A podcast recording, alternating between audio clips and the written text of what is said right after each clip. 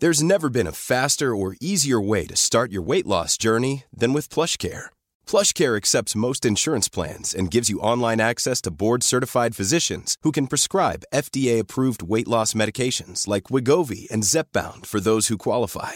Take charge of your health and speak with a board-certified physician about a weight loss plan that's right for you. Get started today at PlushCare.com/weight loss. That's PlushCare.com/weight loss. PlushCare.com/weight loss. Hey, it's Ryan Reynolds, and I'm here with Keith, co-star of my upcoming film, If, only in theaters May 17th. Do you want to tell people the big news? All right, I'll do it. Sign up now and you'll get unlimited for $15 a month and 6 months of Paramount Plus Essential Plan on us. MintMobile.com/switch. Upfront payment of $45 equivalent to $15 per month. Unlimited over 40 gigabytes per month. Face lower speeds. Videos at 480p. Active Mint customers by 531.24 get 6 months of Paramount Plus Essential Plan. Auto renews after 6 months. Offer ends May 31st, 2024. Separate Paramount Plus registration required. Terms and conditions apply if rated PG. The Michael Reid Show podcast. Tune in weekdays from 9 on LMFM. To contact us, email now, michael@lmfm.ie. Friday morning, the 6th of January. Good morning, with much debate and discussion from now till 11am. This is Michael Reid on LMFM. The Department of Finance is reporting this week that tax revenue in 2022 was 83.1 billion euro. That's an increase of 14.7 billion or 22% on last year. Income tax has gone up by 15%. VAT has gone up by over 20%. But corporation tax of 22.6 billion euro last year is a whopping 50% higher than a year earlier, and for the first time ever, corporation tax is the second largest source of tax revenue for the Exchequer. The Exchequer, by the way, recording a surplus of 5 billion euro last year. It's a lot of money in anybody's book. Let's speak to the Labour Party spokesperson on finance, Ged Nash, who's a TD for Louth and East Meath. And a very good morning to you, and thank you indeed for joining us on the programme this morning. It gives the government a very good start to the new year, doesn't it? It certainly does, and it continues on from where the Exchequer returns left off. The last time they reported, just at the end of the last the third last quarter of last year. Very impressive figures in anybody's language, as you say, Michael. The economy clearly is doing very, very well, but we have a two-tier economy and we have a two-tier society. It's interesting this week that, despite the fact that the country is objectively doing very well and everybody would welcome that, we still have very significant levels of deprivation. We have a quarter of a million children who are living in deprivation. We have a situation where the number of people who say they can't afford to heat their own homes has doubled over the last year, and that's CSO stats from the Silk report that was issued this week. So there's big challenges for government, and there'll be no sense of satisfaction from anybody who's listening in this morning at that, who may be waiting on a hospital bed, somebody who might be waiting to. Well, that's the question I want to come to. Well, can it provide a hospital bed, or can it provide a house, or whatever the case may be? Now, I think there's a consensus that this money can't be relied on. And if taxes amounted to over 83 billion for the government last year, it doesn't necessarily follow that there'll be the same amount this year or next year or so on, or that for the most important part of that statement, there'll be 22.6 billion coming in corporation tax, because that's actually just coming from about 10 or 15 different companies, isn't it? So it's feeding into this surplus of 5 billion. You don't want to rely on that for budgeting next year. The government seems intent on putting it away for a rainy day. Many people would argue it's lashing rain at the moment. Well, that's it, and there are two tranches of money that government put away into the so-called rainy day fund, and they agreed to do that on budget night. And with some issues with that, by the way, about the level of debate. I mean, we had a debate lasting about a half an hour, and in fact, at a push, we had the press to have that debate. I mean, it's quite extraordinary that it's up to the Oireachtas to actually make the government makes the budget, recommends it to the Oireachtas, and we only had a very limited amount of time to actually debate the pros and cons about putting that money into what's known as a rainy day fund, for the future. You're absolutely right. I mean, it is raining on so many people now. I mean, inflation is at the highest it's been in 40 years.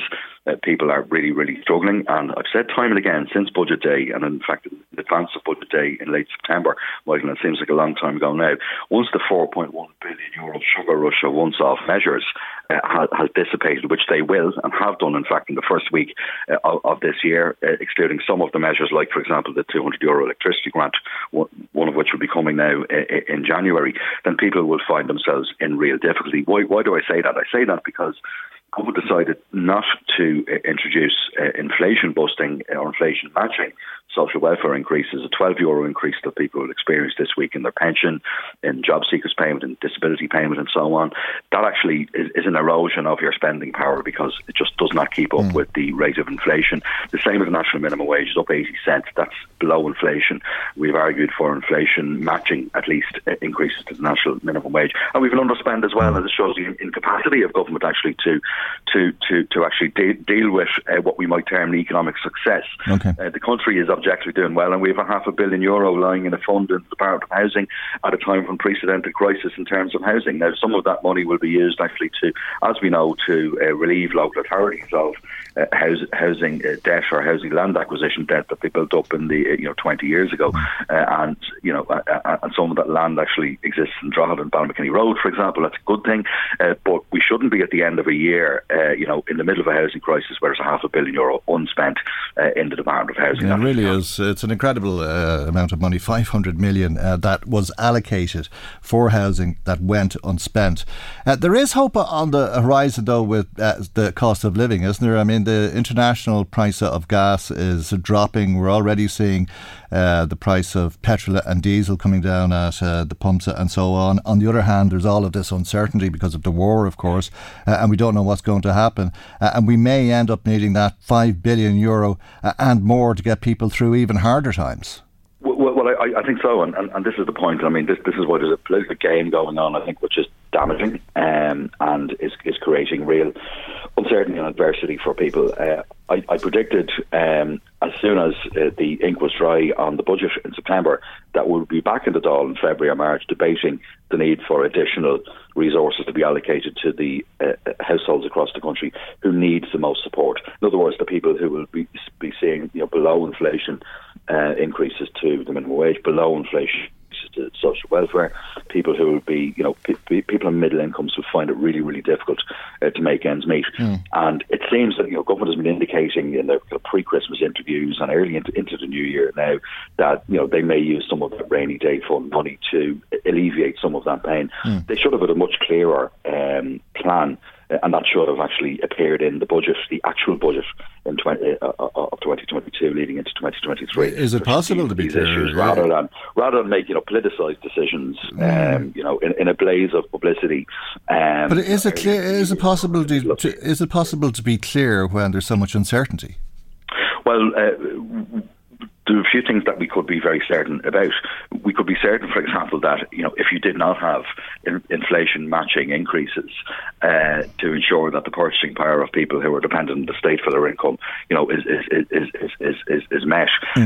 We were very clear on that. We were clear that there would be a below inflation increase to the national minimum wage. We were clear on all of these things, but government decided politically that that was not what they were going to do. But I think they will be coming back, and I think there's an inevitability because of the difficulties that people will be experiencing over the next period of time. When, for example, the electricity credit runs out in March, there's 2 electricity credits due, €200 in January, €200 in March. They'll be coming back, I think, as well to review, for example, the VAT reduction on fuel, the VAT reduction on electricity bills as well. We costed the extension of the VAT reduction on electricity bills late last year because we know it's running out very, very shortly. To take that to the end of the year will cost about €150 million, and that really would provide some relief to householders who have no option other than to pay their electricity bill. Yeah, but you need permission from Europe to do that, don't you? No, I would believe that's possible to do that. And one thing that would be possible to do as well, Michael, that wasn't done virtually anywhere across the European Union, was actually maintain the reduced rate of that on antigen testing kits. Now, you might think that's a minor issue. I think it's a huge issue. I think it's particularly as we're facing into a huge wave, another wave of uncertainty. There's a lot of concern about what's happening in China and if a new variant will hit us and so on. And people may decide not to test themselves because it's expensive to do it now because of the VAT being reapplied. But having said that, that's a decision that is being made for us by our European masters. Well, it's a decision that's been made collectively across the European Union, and that's why, you know, Ireland obviously is one of the 27 member states as a role in that, and it seems that nobody bothered to have this discussion at European level late last year to say, look, do we need to extend this VAT rate reduction on antigen testing kits, given what we know we're going to be facing into the new year and into 2023. COVID has far from gone away. We know anybody working in our local hospital will tell you that, or anybody in fact who switched on at all will understand that there are people in their own households, maybe currently who have COVID. It is an issue in our community again, and it will continue to be an issue. And it is completely wrong-headed not to have reviewed that. Okay. The antigen testing kits should have been zero rated, continue to be zero rated for that, because it is price sensitive. There's no doubt about that, and particularly in the middle of a cost of living crisis when people are making choices about heating or eating. People need access to. Okay, let's come back to the money that the government has at its disposal, if you like. This €5 billion that has come as a windfall, that has come unexpectedly onto the lap of the government. You're the spokesperson on finance for the Labour Party. You shadow the Minister for Finance. If there was to be an election and you were to assume that role as Minister, what would you do with the €5 billion? Okay, well, what I would do was I would revisit the question of social welfare increases for the people who, as I say, rely on the state for their income, because they are the people who are going to be most exposed over the next period of time. How much of it would you spend on those increases? About another €1 billion, Michael. Okay. And just going back to the original to bring point, actually rates of €20, okay, €12. Okay, but just going back to the original point, that if you didn't have the same kind of taxes raised this year as last year, and you were recording a deficit of €5 billion, and you'd increase welfare by €1 billion, that suddenly would be €6 billion. The idea here is don't spend money you don't have, or you're not sure you won't have. Well, that's it. I mean, but there is some wriggle room, and nobody could make the charge about my own party about being irresponsible with the public finances. We need to make sure, because we know where that got this country back in the 2000s, when governments, the last Fianna Fáil Green government was spending more than we were taking in, and it was a very sudden collapse, and that gap had to be made up very, very quickly. And we know, and we're still paying the price in our country for that. But we've collected €5 billion more last year than we spent on our hospitals, on our schools, on social welfare. I don't necessarily accept the analysis of the Department of Finance that things that the corporation tax take, that the significant a part of that as they say is actually once off. That being said, we do need to be responsible. For example, Michael, I wouldn't have introduced, if I was Minister for Finance, the kind of tax cuts that this government introduced that are coming into effect now this week, because they disproportionately benefit the top 40% of earners, and that might offset the cost of increasing welfare. I mean, if you were to do that, and their political choices.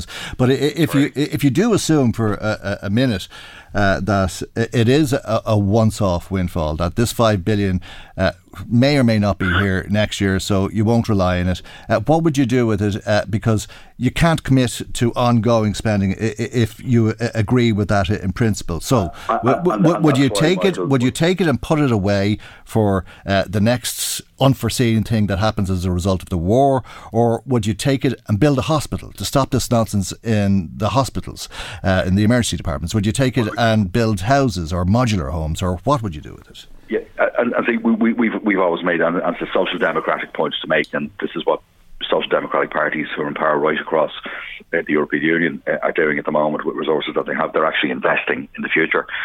They're investing in public housing, they're investing in hospital beds, they're investing in universities, they're investing in schools, because when you've got this kind of money, spending it on the capital side rather than disproportionately spending, you know, a high proportion of money on day-to-day spending, is an investment in the future. And we know that there's been significant underinvestments, partially because we didn't have the money a number of years ago, but even between 2016 and 2020, the state has been spending less as a proportion of our income and our wealth compared to other rich countries, and that's a very significant point to make. General levels of government investment have been low in this country from 2016 to 2020, and what government are saying now, Michael, is that they're only going to be spending, the way they're going to approach investment over the next period of time for the lifetime of this government is a maximum of 5% year-on-year increase every year, regardless of how well the country is doing. They put that in the context of many years of underinvestment because of the incapacity of the state to invest, because the state didn't have resources. Those chickens are coming home to roost in the sense that, you know, we have a massive housing issue now. We know we need an additional at least 2,000 hospital beds. There actually hasn't been a new hospital built in Ireland in, I don't know, 30, 40 years. I think they're saying 5,000 at a minimum. Yeah, well, 2,000 over the next two years. And it's going to be very, very difficult to find the staff. The workforce planning simply isn't being done at senior level in the HSE and with the Minister for Health to actually address our healthcare needs. The population of Ireland has grown by about 1 million in the last 20 years, and the country simply hasn't faced those facts. So what you do with those kinds of resources is actually invest on a once-off basis to try and future-proof the country, to deal with our housing issue, to try and deal with our schools issue, our universities, our hospitals and so on. That's one way that we can actually invest. And when we talk about actually these once-off tax windfalls, yes, by all means, a portion of that should be kept for difficulties that we may face into the future, but I don't believe that the windfall, as it were, is as large as the Department of Finance is suggesting. The Department of Finance, their reputation of forecasting has taken a battering in recent years, and it's a good problem to have that we've got these kinds of excess taxes. Now, there is a vulnerability in that only about 10 firms are responsible for half of these corporation tax changes. We have these new OECD changes that are being made. There's going to be a 15% corporation tax rate over the next period of time. So when we balance all of that out, I don't believe that the picture is as vulnerable as the Department of Finance would paint. Okay, you make strong points. You're very critical of government. You fight your corner vigorously, and I suppose that's the cut and thrust of politics, and I'm sure you'd expect the same type of strong arguments to come from those in government, and vice versa when those roles reverse, if they do reverse. And the reason I say that and put it that way is that I want to mention an assault that happened on Wednesday evening on Anne Rabbitte and Ciarán Cannon. We've all been hearing about this. It's been an appalling thing to happen to politicians, and says an awful lot about the discourse that takes place when political issues are being discussed in this country, and how I think to a large degree people's minds are being fed by social media, and people have lost respect for each other.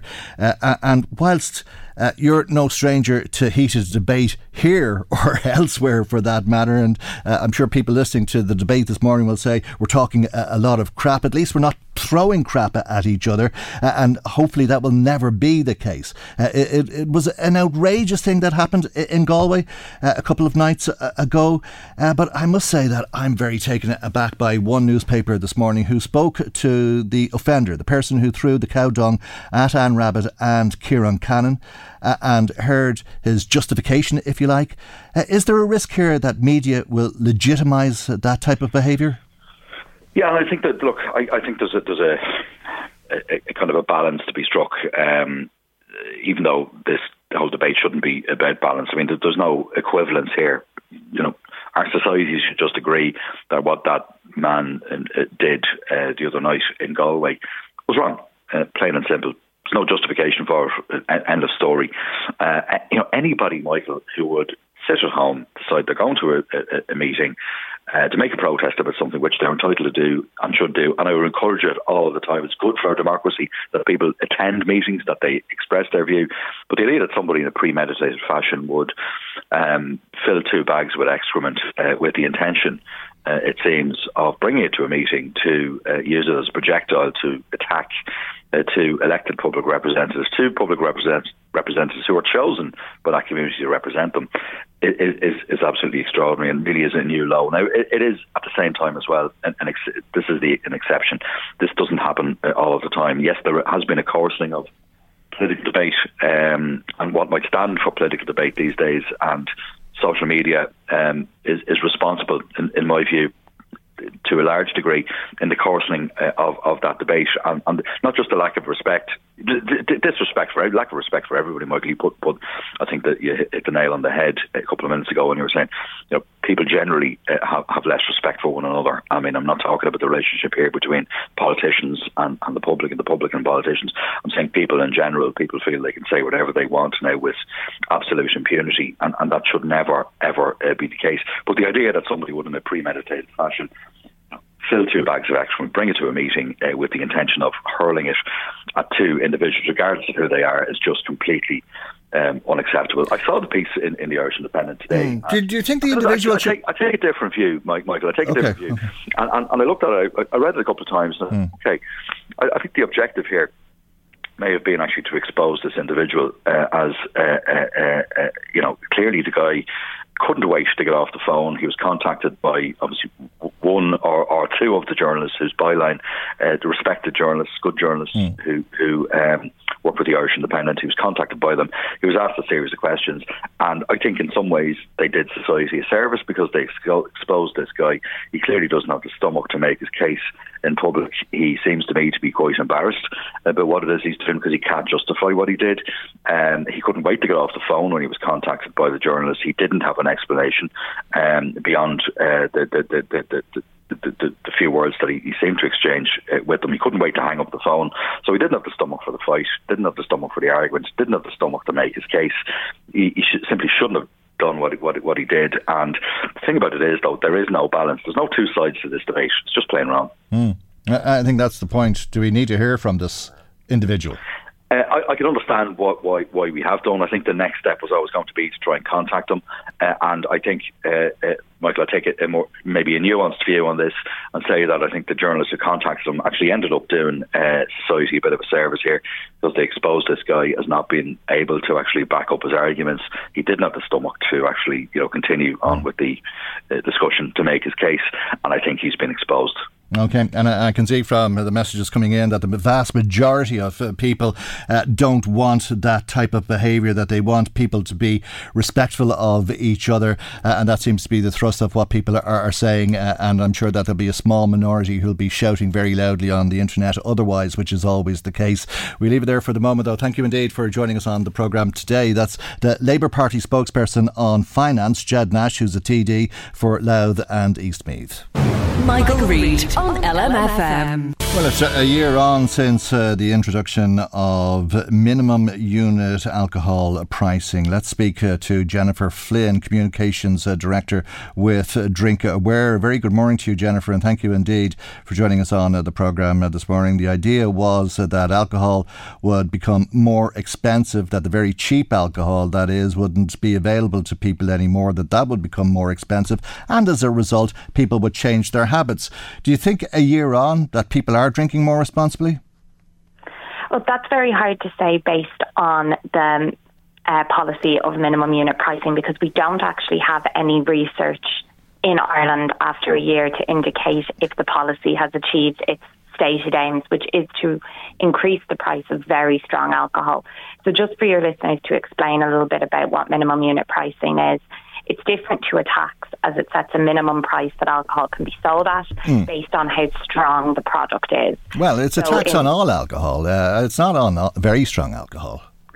Oh, no, it's a minimum price, so it's not a tax. It's a minimum price that the alcohol is set at. Yeah, but on all alcohol. All alcohol products, but it's based on the strength of it. So what it is that you cannot sell, say, one standard drink of alcohol in Ireland for less than €1. So the price that it was set at was 10 cent per gram of alcohol. So, but I mean, when you talk about strong alcohol, it sounds like you're talking about rocket fuel. You're talking about a can of beer has to be 170 or something, isn't it? Yes, exactly. Whereas people used to enjoy buying it for €1. Yes. But it's all based on the strength of the alcohol in the product. Oh, I know, yeah. But it's, as far as people are concerned, it's all based on the price that they're paying, whereas they used to pay €1, they're now paying 170 for a can. Yeah, and the aim of it is to reduce the sale of strong alcohol at very cheap prices. So we used to see promotions of strong strength alcohol. Like a can of beer? Low prices. Well, you see, a can of beer is often seen as not being, you know, high in alcohol quantity, but one can of beer generally has two standard drinks in it. So that's why it's about €1.70 to €2 for a can of beer. Mm. So it is all based on the strength of the product. So the idea is to stop people from drinking very strong cans of beer. Is that what you're saying?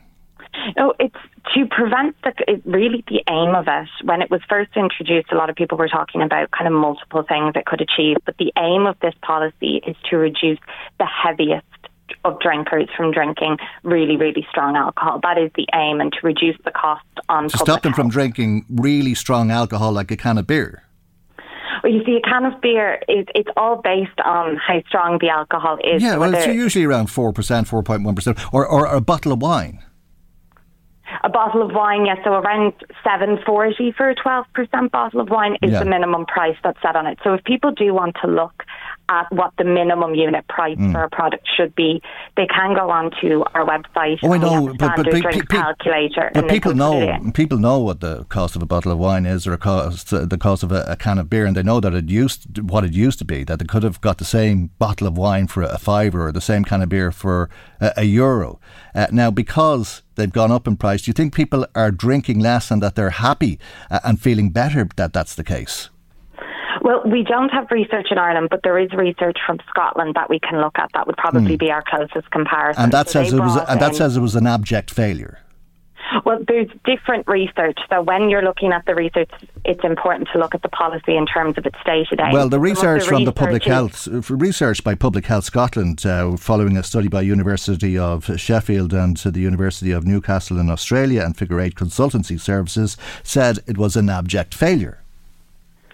Well, what we have to do is we don't know if it's been a failure, because we have to wait for the research to come in here. There are going to be unintended negative consequences from prices increasing, but there also are the benefits on the health system and the public health of people. I know, so but Jennifer, in fairness, I know, but Jennifer, you said you said we should look at the research from Scotland, and what that found was that people were cutting back on food and heating in order to be able to afford to drink.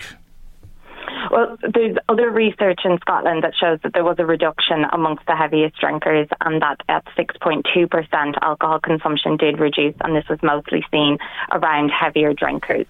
And, you know, there were different concerns around cross-border shopping, since Northern Ireland haven't increased the measure again.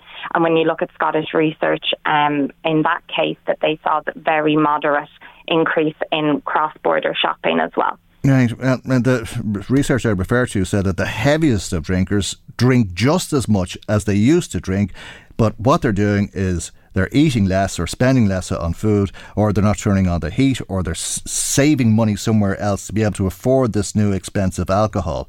The rich alcoholics obviously are continuing to drink as much as they used to, so it's a tax on poor alcoholics, and it's a penalty then on people who can't afford to drink moderately, is it not? It's very hard to say, because we don't have the research here, and we do know that price increases will impact the lower income households more so than the higher income households. But the aim is to reduce alcohol related harm. So we do need to look at it from a public health policy measure rather than from an economic. Would it not have been better to have done the research before bringing in a tax that people said was going to make it possible to be an alcoholic if you're rich, and is going to have an adverse effect on you if you're a poor alcoholic, and it's going to impact on low earners who drink moderately? Well, it is one of the World Health Organization's most kind of, it's called their best buys, so their policies that they say governments should introduce to reduce alcohol-related harms, and they include taxation and restrictions on advertising. So it's important as well to look at minimum unit pricing in terms of the Public Health Alcohol Act of 2018. So that's what minimum unit pricing is part of. So with the suite of measures around advertising, people will have seen the barriers in retail outlets and restrictions on sponsorship. So it's part of a much wider implementation of that Public Health Alcohol Act. People will have to wait and see. People were concerned as well that if alcohol went up in price, but cocaine didn't go up in price, and a bag of weed wasn't any more expensive, and if you were somebody who drinks irresponsibly and takes drugs, and there's many people like that, that maybe you wouldn't drink as less, but maybe you'd end up using more cocaine or whatever it is. Yeah, that was one of the concerns that was raised around minimum unit pricing, that it could lead to an increase in illegal drug use. But this hasn't been seen in any significant way in Scotland to date. So again, it's one of those things where there could possibly be many unintended negative consequences from increasing the prices. But we do need to wait and see what the potential benefits are and, you know, counter them against each other. Okay. If people are drinking less and they believe they're moderate drinkers and they're upset about this, what do you have to say to them, Jennifer? Well, you know, at Drinkaware, we don't seek to influence policy. We don't seek to influence legislative change. What we want to do is support the public with information, facts, advice and tips. So, you know, we created the minimum unit price or explainer page on our website because there was such a huge demand from the public to understand the measure. And we did see a huge demand when the measure was first introduced that it was going to be enacted last year in May. So we created the page. We want to give people clear information so that they can make informed decisions. Okay. And we do know that legislative progress is being made through the Public Health Alcohol Act, and people want to understand those measures. So we believe that they need to be supported with education, information and awareness as well. All right. Well, I'm sure people will let us know how they feel, but thank you indeed for joining us this morning. That's Jennifer Flynn, who's Communications Director with Drinkaware. Michael Reid on LMFM. Tom in Dopeland, I think Tom is in Dopeland, it's how it's signed anyway, he sends us a WhatsApp message and he says, so it's okay now for Ged to discuss the dung man in his absence. A new low, says Tom in Dopeland. I think it is all right to talk about him in his absence. I certainly wouldn't have the man on the programme because that was an assault on two politicians which has upset an awful lot of us, Tom. I think some people probably won't be surprised if you're in Dopeland if you think that the man should be on the programme, to be honest with you, because it really was a new low and many of us don't want to see that repeated, and that was why I was asking Ged Nash about it. We didn't talk about it as such on the programme yesterday because it shouldn't. I mean, you don't talk about fellas going up and punching people in the face. It's a manner for the guards to do that, to look after that. You'll always get thuggery of all sorts, and this was just another example of thuggery. But he was asked about it by the Irish Independent, Anne Rabbitte and Ciarán Cannon have been talking about it, and indeed others. So that's why we were talking about it today. We might hear from Anne Rabbitte a little bit later on in the programme. But I think it's right to talk about it in its absence. It certainly wouldn't be right for him to be present on any public forum. Now let's talk about drink. The whole increase is a joke, says one of our listeners. The heavy drinking is going on just as it was. It's just the same. More robberies and homeless because of it. The poor get poorer. Can't believe that there hasn't been a survey done in Ireland. I suppose a survey would cost a few million €, says our caller. Thanks for your text to the programme. Another text on that from somebody who says that lady from Drinkaware hasn't got a clue about what she's talking about. As Michael said, it's been an abject failure everywhere else. Paddy Duffy talking about that nonsense going on over in the US. He says we now have the equivalent of the DUP in Congress in Washington, the loony right wing. Thanks, Paddy. I'm not sure if the Republicans or the DUP would be insulted or delighted to hear such a comment, but it's an interesting comment. As always, Paddy, thanks for making it on the programme. Fred says the HSE should call in retired nurses like they did during COVID. Put all of the agency staff onto extra hours. Cancel all day procedures in the Louth hospital and use them as day wards, as then it could be used a short stay for the Lurds, 3 to 4 days. Move them up to Dundalk and elderly patients. Then he says they need care and holding up instead of holding up a bed in the Lourdes, they could get cared for in Dundalk because they don't want them in nursing homes, but they can't agree who'll look after them. Give the next of kin an ultimatum. Make up your mind within an hour's deadline, nursing home or home, and that their relation will be sent to them the same day while nursing home procedure is being processed. This is the problem, and relatives can't agree. They call their bluff. They should call their bluff, and at least 35% of hospital beds will be freed up. Thank you, Fred. It's a shocking thing to think that people won't take people home if that's what you're saying, Fred, and I think it is, and thank you indeed for your message. A lot of good suggestions in that, Fred. Maybe an idea to save your text and send it to us next January, because I have a feeling we'll be talking about hospital overcrowding again in January of 2024. Anyway, if you'd like to make comment on the programme today, our telephone number is 041 983 2000. You can text or WhatsApp 086 1800 658, or you can email michael@lmfm.ie. Michael Reid on LMFM. Now, we've been overrun with messages, texts and WhatsApps and emails and phone calls from people this week, and some messages that we didn't come to yesterday. We said we'd make time for on the programme today. We were speaking with the Cathaoirleach of Meath County Council yesterday about social housing and how you may be eligible to qualify for social housing if you're earning €40,000 or less. All you have to do is apply. It won't happen today or tomorrow, but in time it will happen. We'd a WhatsApp message from somebody who says, no wonder there's a housing crisis, the way that they're dishing out social housing. Sounds like all I should be doing is making sure I qualify for a free house. 18 years of age, he said, says our caller. Well, that's the way it is, and it's the same rules for everybody. If you're 18 or over, you can put your name on the housing waiting list. And if you're earning 40,000 in Meath, 35,000 in Louth, well, you'll go on the list, and it doesn't matter what you're earning in 5, 6, 7, 8, 9, 10 years from now, when perhaps something will become available to you. The same criteria applies, and it refers back to the time that you made the application, so you will still qualify. Paddy was in touch saying, with all of the stuff going on in the hospitals, that the media should force an election somehow. I'm not sure how we could do that, Paddy.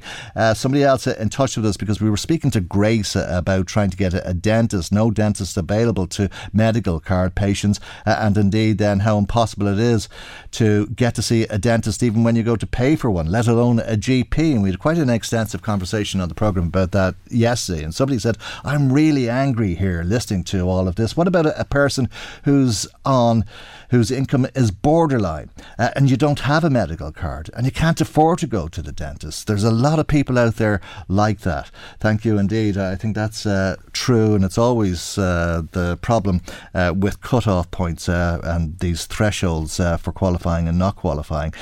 We had a caller in Kells who says, my dentist didn't tell me that they'd stopped seeing medical card holders. I rang over 40 dentists on the 109 bus route from Dublin to Cavan because I don't have a car.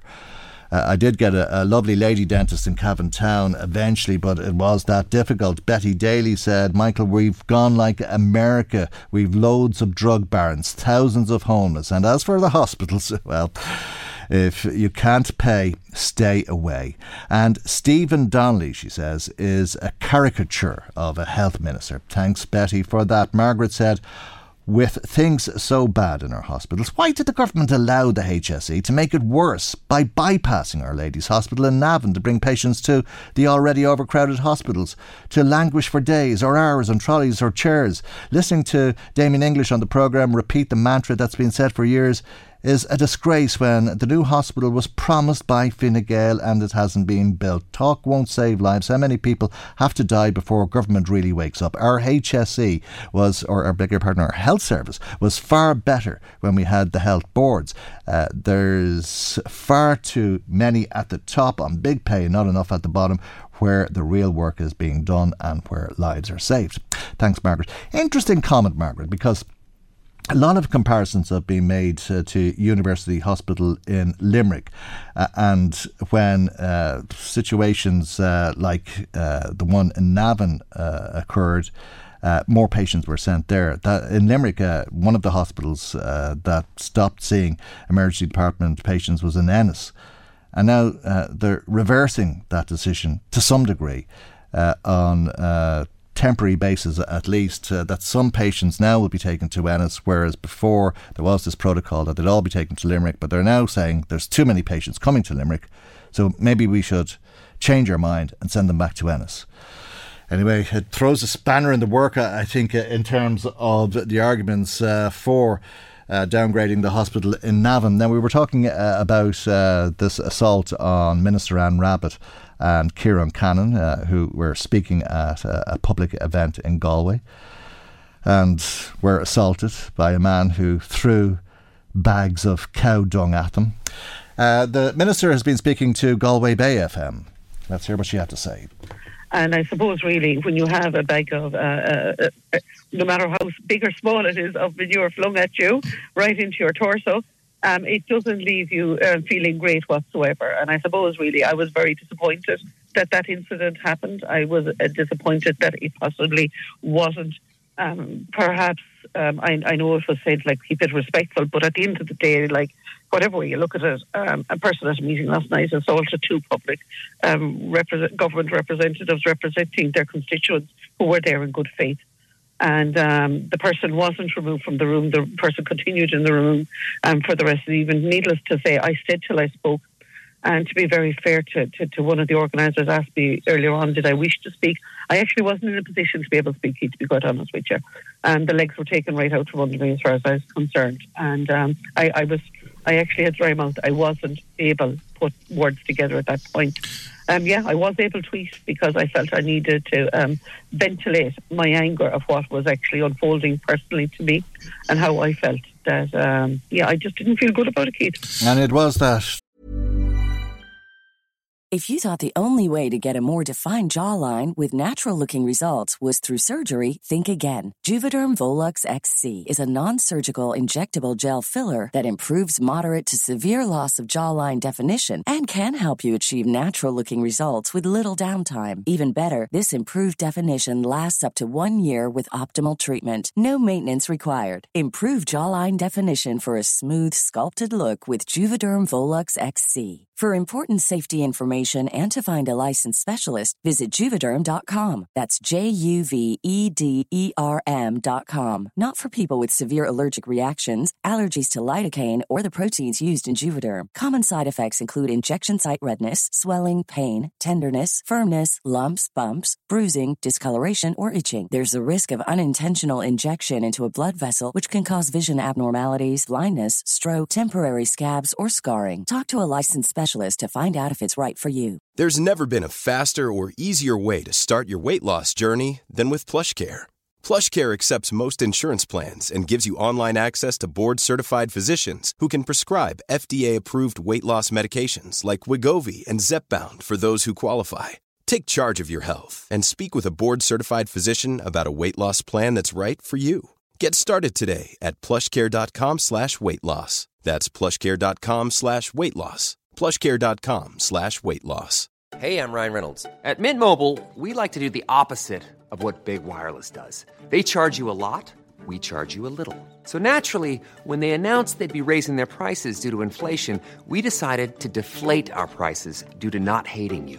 That's right. We're cutting the price of Mint Unlimited from $30 a month to just $15 a month. Give it a try at mintmobile.com/switch. $45 up front for 3 months plus taxes and fees. Promo rate for new customers for limited time. Unlimited more than 40 gigabytes per month slows. Full terms at mintmobile.com. Tweet that the minister published that made this story public and has caused all of this upset as a result. Anne Finnegan was speaking to Galway Bay FM, and she told Keith Finnegan that she believes that this is a matter for the Gardaí. It had to be reported. Because that person was incredibly angry. He was very, very annoyed with myself and Ciarán. And now, I also did tell Ciarán I had put up a tweet. I didn't put Ciarán's name on it because I didn't want to, where would you put this? Like, it was how I felt. I didn't want to bring Ciarán into my tale of woe at that point in time. And I just felt very let down Okay, and I think we hit a new low that it was carry on regardless, without keeping it respectful, absolutely. But at the same time, there was only two people last night that got manure flung at them, and that was myself and Ciarán Cannon. And we can't allow public representatives, no matter who they are, for anybody in civil society attending a meeting, to actually be treated like that. We have to be respectful regardless. It really is unbelievable. I mean, the idea of anybody throwing cow dung at anybody else, is that what it's come to? Is that the way we debate things politically in this country, in this day and age? All I'm saying is that I'm looking at this from the eye of where politics has gone to a new low, and why I can't condone that behaviour, because we're trying to encourage more women into politics. We're trying to encourage more debate within civil society. And what we end up doing is we end up muting it because people don't want to put their thing forward. OK, so sitting there with a cow dung on her torso, as she put it herself, the minister then decided to tweet what happened to her, and as mentioned earlier on, that's how this became public. There was a tweet put out, and in actual fact, if you read my tweet, I didn't say where I was at, what location I was in, what meeting I was attending. It is actually the fact that as public representatives, we are getting... every day I'm amazed with how low we're getting to actually... respectful debate. I only go out to do a day's work. Like, for anybody who's listening here, I only go out to do a day's work. That's all I do. Okay. I get paid well to do my day's work, but I do my day's work to represent my constituents, not actually to do anything against my constituents, to represent them as best I can. And that's what I was doing last night, until I got a bag of manure flung at me. A bag of manure flung at me. Doing a day's work.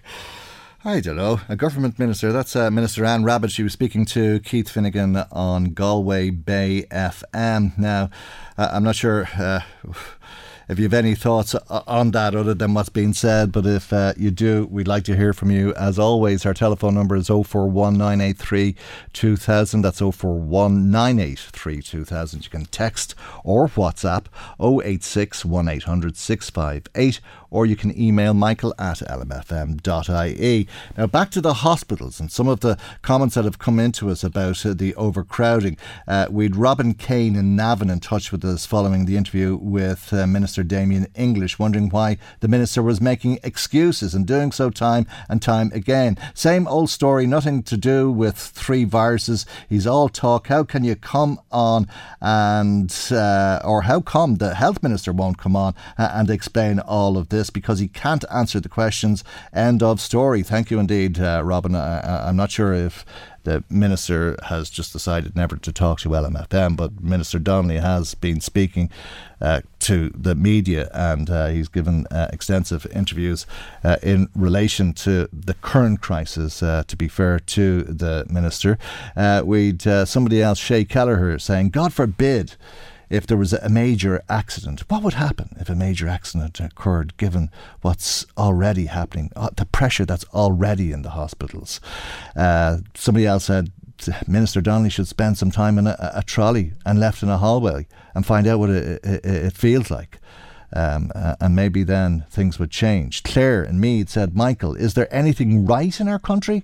No room in the hospitals? Our government should be ashamed. The money is there, but there's no beds, no trolleys, sick people treated so badly. Talk is cheap. Why exaggerate? For God's sake, wake up. What is being done? Stop talking and do what needs to be done. Our Minister for Health should be gone, and gone long ago, says Claire, and thank you indeed for that, and thanks to everybody who's been in touch with us. As I say, our telephone number is 041 983 2000. You can text or WhatsApp 086 1800 658, or email michael@lmfm.ie. We'd love to hear from you. Michael Reid on LMFM. Just another WhatsApp message on the cow dung. Somebody else saying that moronic thug that did that to the two politicians should get no recognition for what he did at all.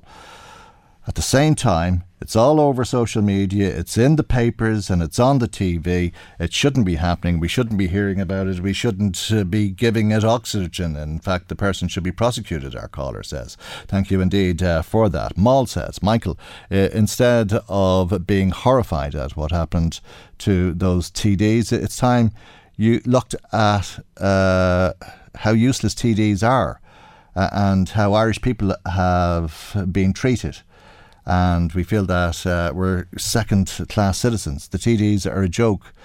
They line their own pockets and so on and so forth. Peter in touch, he has assaulted in inverted commas. He says something about the TDs being leeches and crybabies and that we live in a banana republic. Good God, Peter, and good God, Moll. I don't know how you'd feel if somebody threw cow dung at you. But these are just people, regardless of your political opinions, and some people will agree with their opinions and some people won't, but they are people entitled to respect as they go about their working lives. And I'm surprised that anybody would think otherwise. And I'm surprised that Peter's saying it's a banana republic. We should be very proud of the democracy that we live in.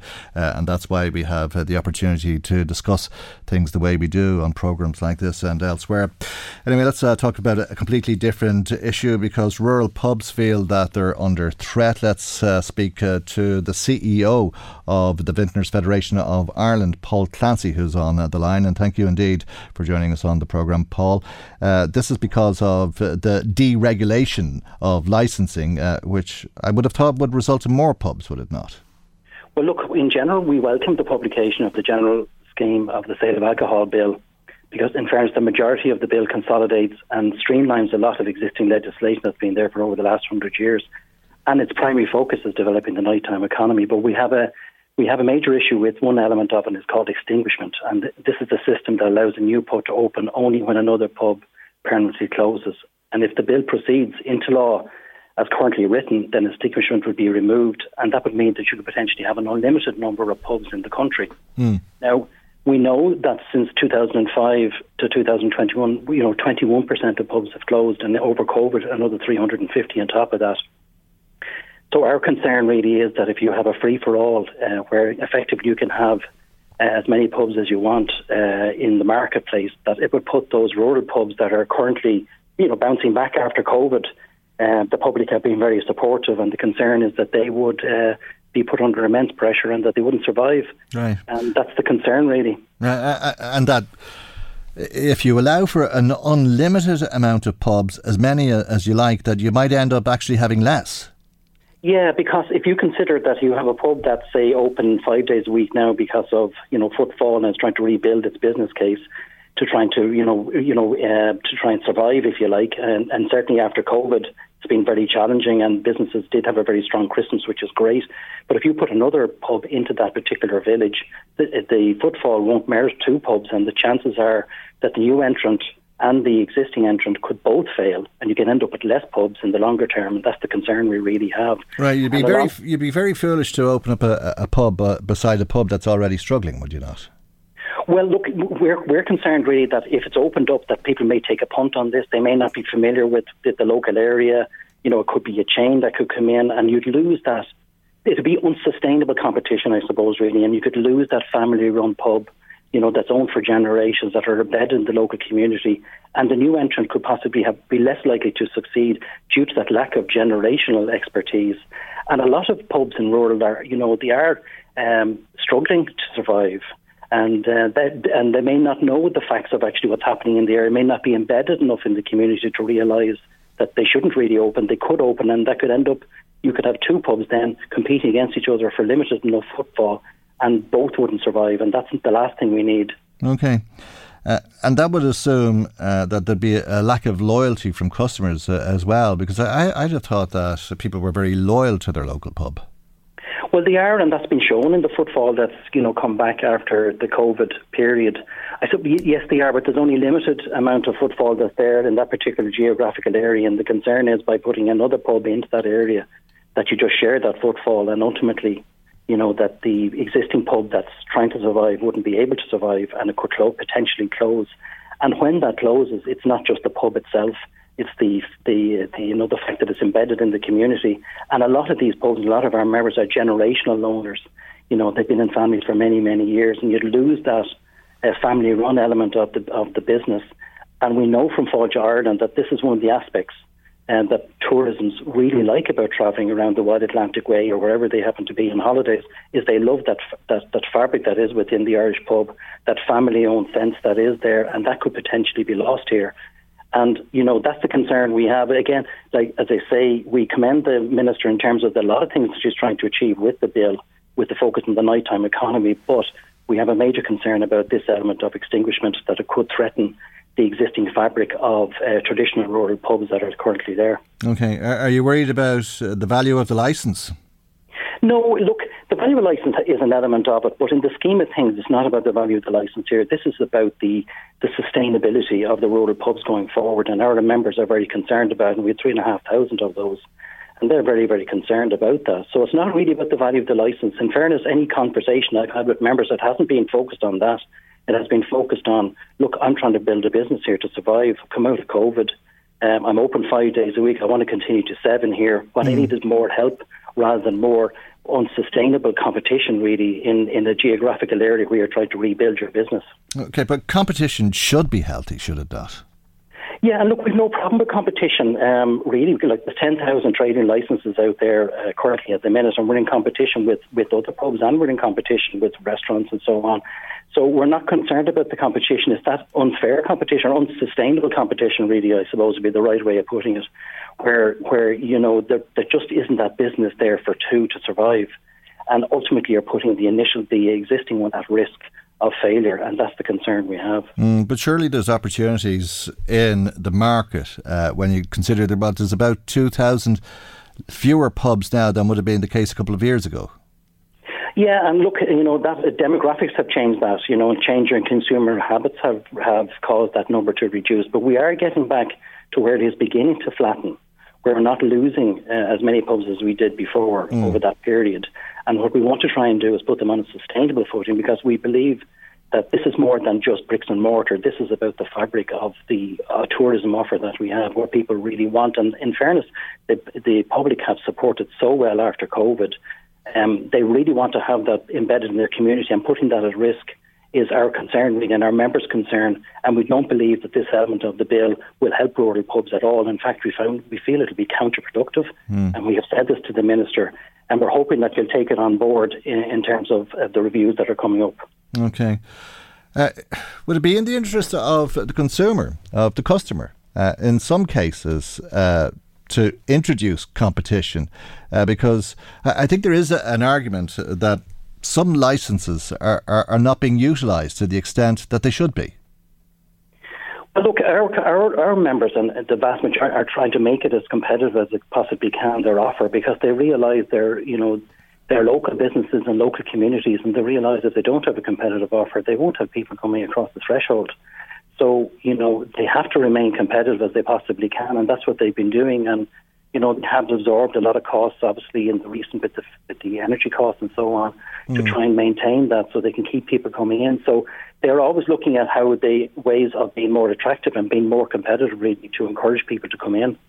So I don't see that as a particular issue. Yeah, I'm not sure that they always are, though, are they? I mean, I think some people are sitting comfortably on their asset and aren't particularly interested in it. And I'd say it's a very rare thing, but I certainly can think of some small areas, some small villages, let's say, where there's a pub, a population that would like to go to the pub, but it's not attractive to them. They go in, if there's anybody in it, there might be one or two fellas at the bar. If a new bar was to open up in that village and maybe put on food, entertainment, and some of the things that people are looking for, well then there'd be somewhere for them to go locally. Look, there may be cases of that, and somebody who is running a business that way won't survive. So ultimately, that business will ultimately, under the current way. Like, I can think of one area where it's been like that for years. Yeah, well, look, I mean, there are going to be instances of that, Michael, in the country for sure. But on a general scheme, over 3,500 members that we have, 6,000 publicans in the country, you know, the general case is that publicans are doing their damnedest to try and encourage people to come in to survive. and to try and make as much money as they can so they can reinvest in their business and re-innovate their business to encourage people to come in.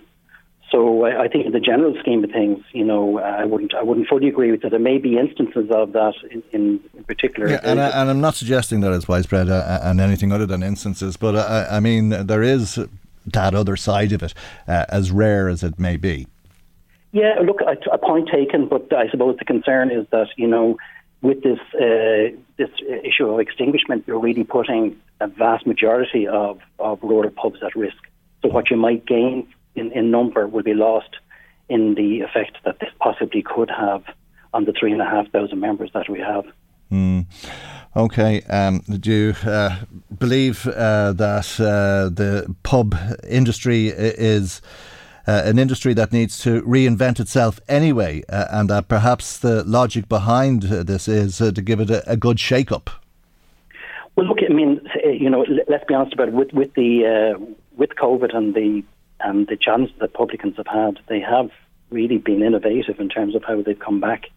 And they will continue to be, because they do realise if you're not innovative, you won't survive. So I think that, you know, from my speaking with members and looking at what they're actually doing and trying to do to encourage people back, I definitely believe that the day of the publican where people are just walking in and strolling in, those days are gone. And our surveys would show that, you know, it's the pubs that are really focused on running events that are trying to encourage people into their pub are the ones that are going to survive in the future. Mm. And do you think that people are, or that there's business people who are queuing up looking for the opportunity to get a licence to open a pub? And I'm thinking of the 2,000 pubs that closed, and you know, why have they not been replaced if that's the case?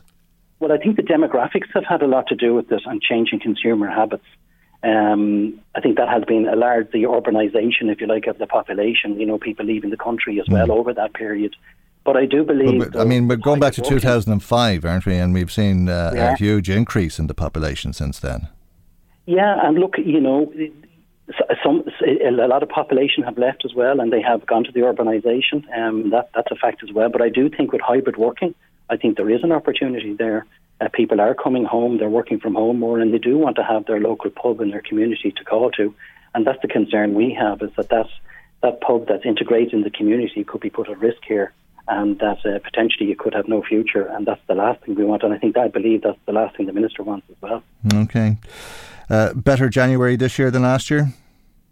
I hope so. Feedback has been very good in terms of December. You know, there was a great bounce back, there was great pent-up demand. But there is a concern in the first quarter, you know, with the inflation rates and so on, and disposable income. We're keeping a very watchful eye on it. But look, we keep our fingers crossed that we'll have a strong January. Okay, well, look, thank you indeed for joining us on the programme this morning. That's Paul Clancy, who's the CEO of the VFI, the Vintners Federation of Ireland. Now, let me bring you some more of the comments coming to us. David in touch with us. He tells us he was at the drive-thru in McDonald's the other day, and he saw a man in his 60s rummaging in the bins for food. He went and he bought him some food, and the man devoured it. And David says it was heartbreaking. People really need to speak up and hold the government accountable. Something needs to be done about all of the homeless people in this country. It really is awful. Thanks, David, for sharing that with us. Well worth, I know we all see it all the time, but well worth sharing it with us, I think. Bernie in touch with us as well, and Bernie says it's absolutely disgusting what happened to those two public representatives. The meeting should have been cancelled and the guards should have been called. The public voted for those TDs and they were just doing a day's work. It's terrible to think that this could happen anywhere. The person responsible should be prosecuted. Thank you indeed for your call as well this morning, Bernie. And remember, if you would like to make comment on the programme, like Bernie or David, we'd love to hear from you. Our telephone number is 041 983 2000. That's 041 983 2000 if you want to ring us the old-fashioned way on the dog and bone. If you want to let your fingers do the talking, you can text us or WhatsApp us on 086 1800 658. That's 086 1800 658. And we'd love to hear from you if you want to email us, michael@lmfm.ie. Michael Reid on LMFM. Now, we were talking on the programme yesterday, and indeed the day before, and indeed last year and the year before, about how in 2006 the Minister for Health of the day, Mary Harney, said that the bottom line is that no one, particularly no older person, should sleep overnight on a trolley in a corridor. This was at a time where there were 495 people on trolleys in A&Ds, as they were called in the country at the time. The Minister said that people who need to be admitted will have beds, because the resources were going to be put into it. They'll have beds, not trolleys, and the basics for human dignity, because anything less than that is not acceptable to the public, not acceptable to me, and not acceptable to the HSE. Not acceptable is a turn of phrase we've been hearing quite a lot this week and last year and the year before and the last 24 years. We heard Minister Damien English on the programme say, it's not acceptable what's happening in the hospitals. We heard the Taoiseach, Leo Varadkar, say, it's not acceptable what's happening in the hospitals. We heard the Minister for Health, Stephen Donnelly, say, it's not acceptable what's happening in the hospitals. And it's interesting as well, because this doesn't just go back the almost 20 years to when Mary Harney was the Minister for Health. In fact, there's an historian writing about it in the Irish Times today, Dermot Ferreter, who says any future museum devoted to our recent history will surely have to include a display of a hospital trolley. A quarter century where the annual January hospital crisis has steadily worsened. And he begins his article in the Irish Times today by going back to the Fine Gael Ordesh in 1994 and John Bruton's comments as the leader of that party then on hospital overcrowding. Now, there's some of you who will not be at all surprised by that, but of course the whole thing that we're told every year, and we've been told every year since 1994, is that this is not acceptable. It's not good enough, it's not what we want, it's not what the staff try every day to make sure doesn't happen, and what we ask the patients to do is to accept often our apologies, and that's, and we seek to make the patients as comfortable as possible, okay? Now, the key issue obviously is it is sickest patient first, so we are trying to get to the sickest patients, and other patients will wait longer. Now, there are patients waiting for admission. You can see them if you visit hospitals and AD departments, as we have been, and you have a very hard heart not to feel kind of a sense of loss at looking at some of that. So we know that's not what is good for the patients. It's not what the staff are trying to do. And at the moment, the best we can do is ask people to bear with us. And for those that can consider other options, to think about options other than the department. But it's not what anybody wants, and it's not viewed as acceptable by anyone in France. That's the interim CEO of the HSE adding his name to the list of people who say the situation in the hospitals is not acceptable. You're listening to the comments there of Stephen Mulvaney. Let's speak to Maurice Sheehan, who's Industrial Relations Officer with the Irish Nurses and Midwives Organisation, the INMO. And a very good morning to you, Maurice, and thank you indeed for joining us on the programme. It's particularly bad this year, worst ever on record, but it's your members on the front line, somewhat accustomed to this annual event. What's the morale like amongst nurses? The morale is that they are actually demoralised, because it's not simply this particular episode, but there's been an accumulation of episodes through COVID, through overcrowding, etc., where they've become exhausted. And that has an accumulative effect on their motivation and so on. And we know that actually impacts on nurses, some of who just decide to leave the profession or decide to practice the profession in other countries. Right, and that is one of the problems that we're being told about. It's getting staffing in general, and that no matter how many hospital beds or hospitals with hospital beds are opened, it's very difficult to staff them. That's correct. We know there's understaffing. In fact, back in October, the scenario we have at the moment was predicted. There was a winter plan put in, and we called on the HSE for extra staffing. Now there is a problem. You can't just wave a wand and get nurses overnight. But this problem has been ongoing for so long that the people responsible, who would be the HSE, successive ministers for health and successive governments, surely must be extremely embarrassed about what's happening at the moment. Mm. I think I did hear on the clip you played there, Stephen Mulvaney apologising to people for what's been happening. Okay, we're getting some interference on the line there, Maurice. I'm not sure if it's at your end or our end. Maybe we'll hear a little bit more from Stephen Mulvaney and try to work that out, because as bad as it is, and it's never been as bad, because we've had record numbers, 1,000 people almost on trolleys this week. The interim CEO of the HSE says it probably will get worse than that before it gets better. We want to be the harbinger of doom, but we, at this stage we can't tell until we see the peak of the flu, and it hasn't, we've no data that tells us it's peaked yet. It is possible that we will see higher numbers. What we're trying to do with all our efforts is to either avoid that happening or to manage it as safely we can, is it if it does happen. But sitting here today, I can't tell you we won't get to that, because so far the actual numbers are aligned to or worse than our most pessimistic models. So it's a possibility. I'm not saying it's a probability, but it's certainly possible. Possibly, not probably, but possibly will get worse than the almost 1,000 people on trolleys. Let me take you back, Boris. Thanks for bearing with us. I think we've cleared up that problem on the line. Let me take you back, Boris, to 2005 when the INMO started a campaign called Enough is Enough. And the reason I do this is to put it into perspective, because we're hearing about the perfect storm and all of these other problems that many of us will remember hearing about for many years, discharging patients and step-down beds and all of that sort of thing.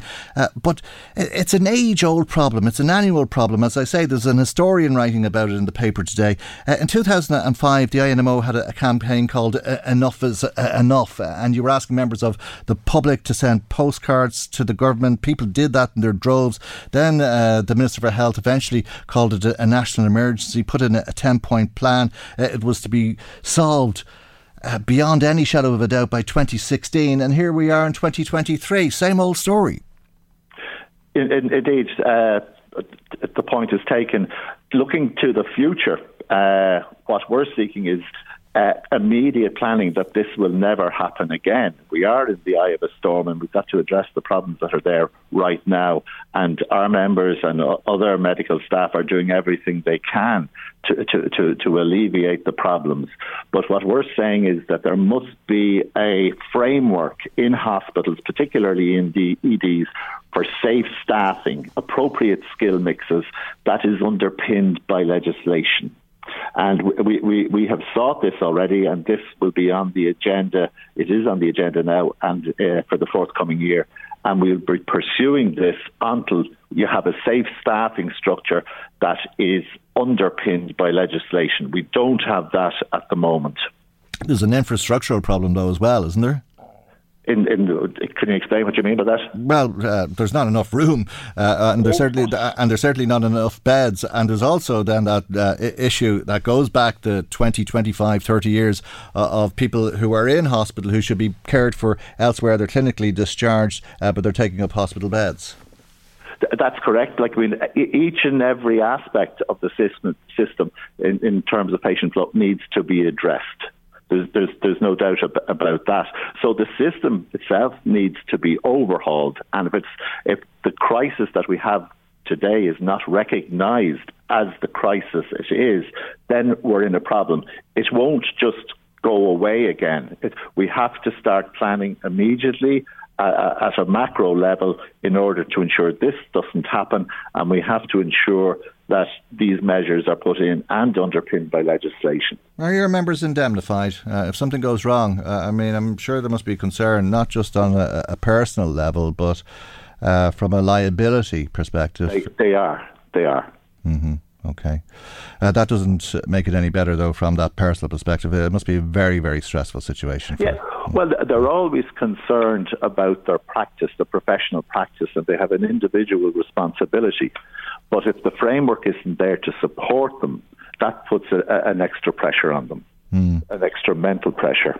Yeah, and that's adding to the pressure that they're already trying to deal with in terms of treating very, very sick people. It's an incredibly stressful job at the best of times, and I know that everybody applauds the nurses around the country and the work that they're doing under normal circumstances, but under these conditions it really is very difficult for them, and you believe that that's one of the reasons that people are leaving the country, as you said earlier on. Oh, yeah, yes, we have no doubt about that. In fact, in the last year of nurses that were recruited into the Irish system, in fact, up to 2/3 came from overseas, which is extremely significant, I think.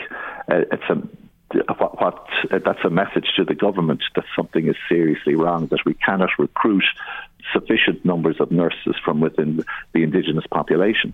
Okay, and you're representing nurses in Our Lady of Lourdes Hospital. There's been concern from the consultants there about additional patients coming from Navan. Are your members also concerned about that?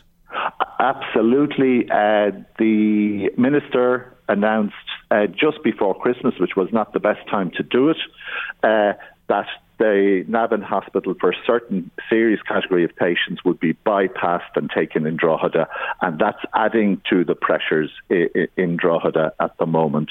In fact, there wasn't, while it's been a political football for some time, as you know, the issue about Navan Hospital, the actual details of transferring or bypassing Navan Hospital and bringing ambulance to Drogheda wasn't sufficiently thought through, and there wasn't sufficient consultation with clinical staff in Drogheda or elsewhere. Indeed, there was an 11th hour turnaround because of political communication, it seems. As best we understand it, when Minister Thomas Byrne contacted Minister Stephen Donnelly, and then the protocol was put back a couple of days, and we're told it was changed to some degree, because it seems, from what we're being told politically, that the Minister was wrong-footed or didn't understand what the HSE was proposing, or was told something else. Whatever happened was totally confusing and really not acceptable to people in terms of understanding what's happening with such a critical service in terms of treating people and making sure that people's care is to the best possible standard.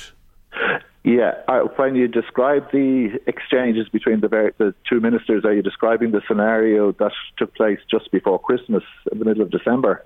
Yes, I think it was. Yes, it was. Yeah. On a Friday evening, the protocol was come into play on the Monday. On the Friday evening, on the Thursday evening, I think Thomas Byrne called the minister, and then suddenly it was put back to the Wednesday.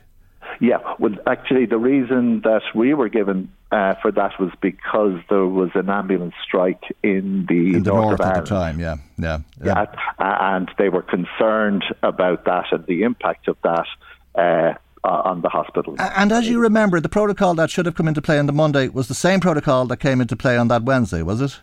Yes. Okay. Yeah. No, that's we've heard that as well said, but I don't know. Well, one of the interesting things about that is that the people in the hospital, even the management in the hospital, didn't actually see some of the reports which led to those changes. So they were being asked to implement changes, and they did not see the report which led to the changes. Yeah, well, that report that review hasn't been published. It's been with the Minister since October. The Minister won't speak to this radio station. Freedom of information requests are denied, and it's all one great big mystery, but there's a lot of concern in Drogheda, obviously. Absolutely. Okay. Maurice, thank you for talking to us. Maurice Sheehan, Industrial Relations Officer with the INMO, the Irish Nurses and Midwives Organisation. Michael Reid on LMFM. Some terrible conditions that people have been living with in rented accommodation was highlighted in the Irish Times this week. Some diligent work, it has to be said, done by Shauna Bowers, who looked at the Residential Tenancies Board reports on their website from over a year, some 375 reports, and found Stories about soiled mattresses, installing CCTV cameras, rats in kitchens, fake police telling people to leave the property, and more besides. Let's speak to John Mark McCaffrey, the CEO of the housing agency Threshold. Good morning to you, John Mark, and thank you indeed for joining us on the programme. Were you surprised or shocked at all by any of those stories? Good morning, Michael. I wasn't surprised, but all of these are shocking in their own way. And the soiled mattresses, the rats, intimidation by fake police. You know, these are examples of the more extreme end of what certain landlords are doing. But I think it's important to note that, you know, for the vast majority of tenant-landlord relationships, they're positive, and they don't go to these kind of extents. However, I think it's really important that Shauna has shown up that this is the risk. These are the realities facing certain tenants, and these are the kind of more extreme cases that come before the RTB. And 75 landlords were said to have breached their obligations. That resulted in damages of between €50 and €20,000 being paid out. Indeed, yeah. And those awards are important because they're a recognition of the severity of the treatment and the adverse experience that has been experienced by the tenants in question. But I think for a lot of the cases that are taken to the RTB, and we assist the Threshold, we advise and we assist many of the tenants that are taking cases with the RTB. I think what's important to kind of note is that a lot of the time what the tenant wants to do is just to hold on to their home. Now sometimes it might be about a very specific thing, and they want justice on that thing, but in order to protect tenancies and prevent homelessness, it's often appropriate that the landlord, you know, talks to the tenant, you know, talks to the landlord about their issues.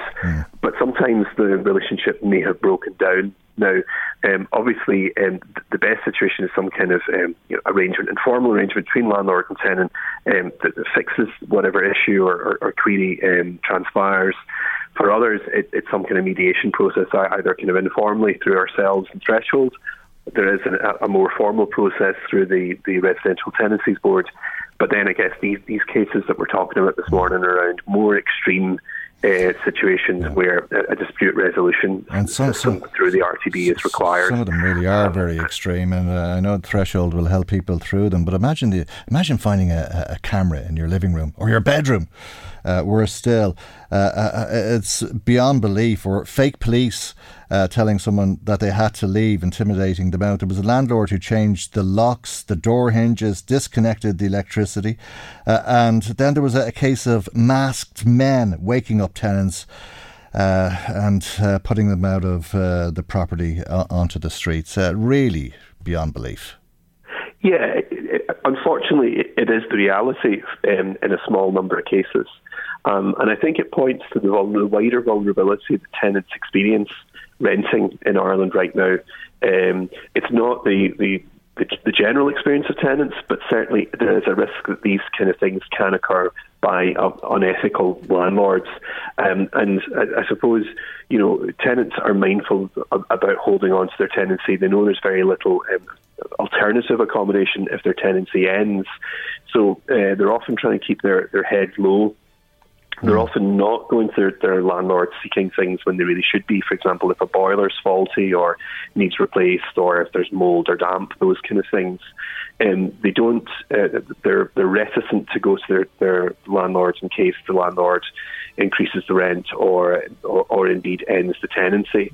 Of course, they can't do that. And I know that Threshold will help people through that. And if people are concerned, well worth looking at your website, threshold.ie, and making contact with you.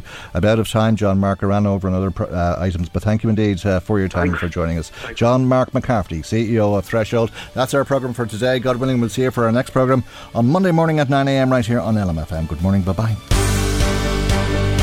The Michael Reid Show podcast. Tune in weekdays from 9 on LMFM. To contact us, email now, michael@lmfm.ie.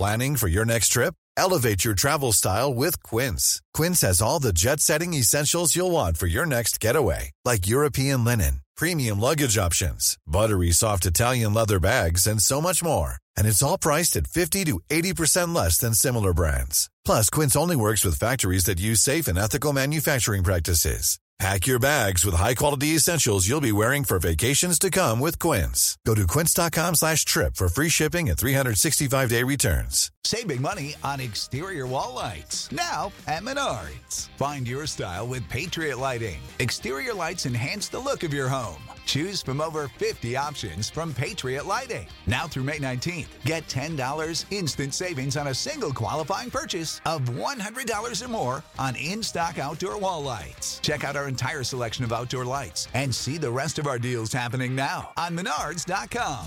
Save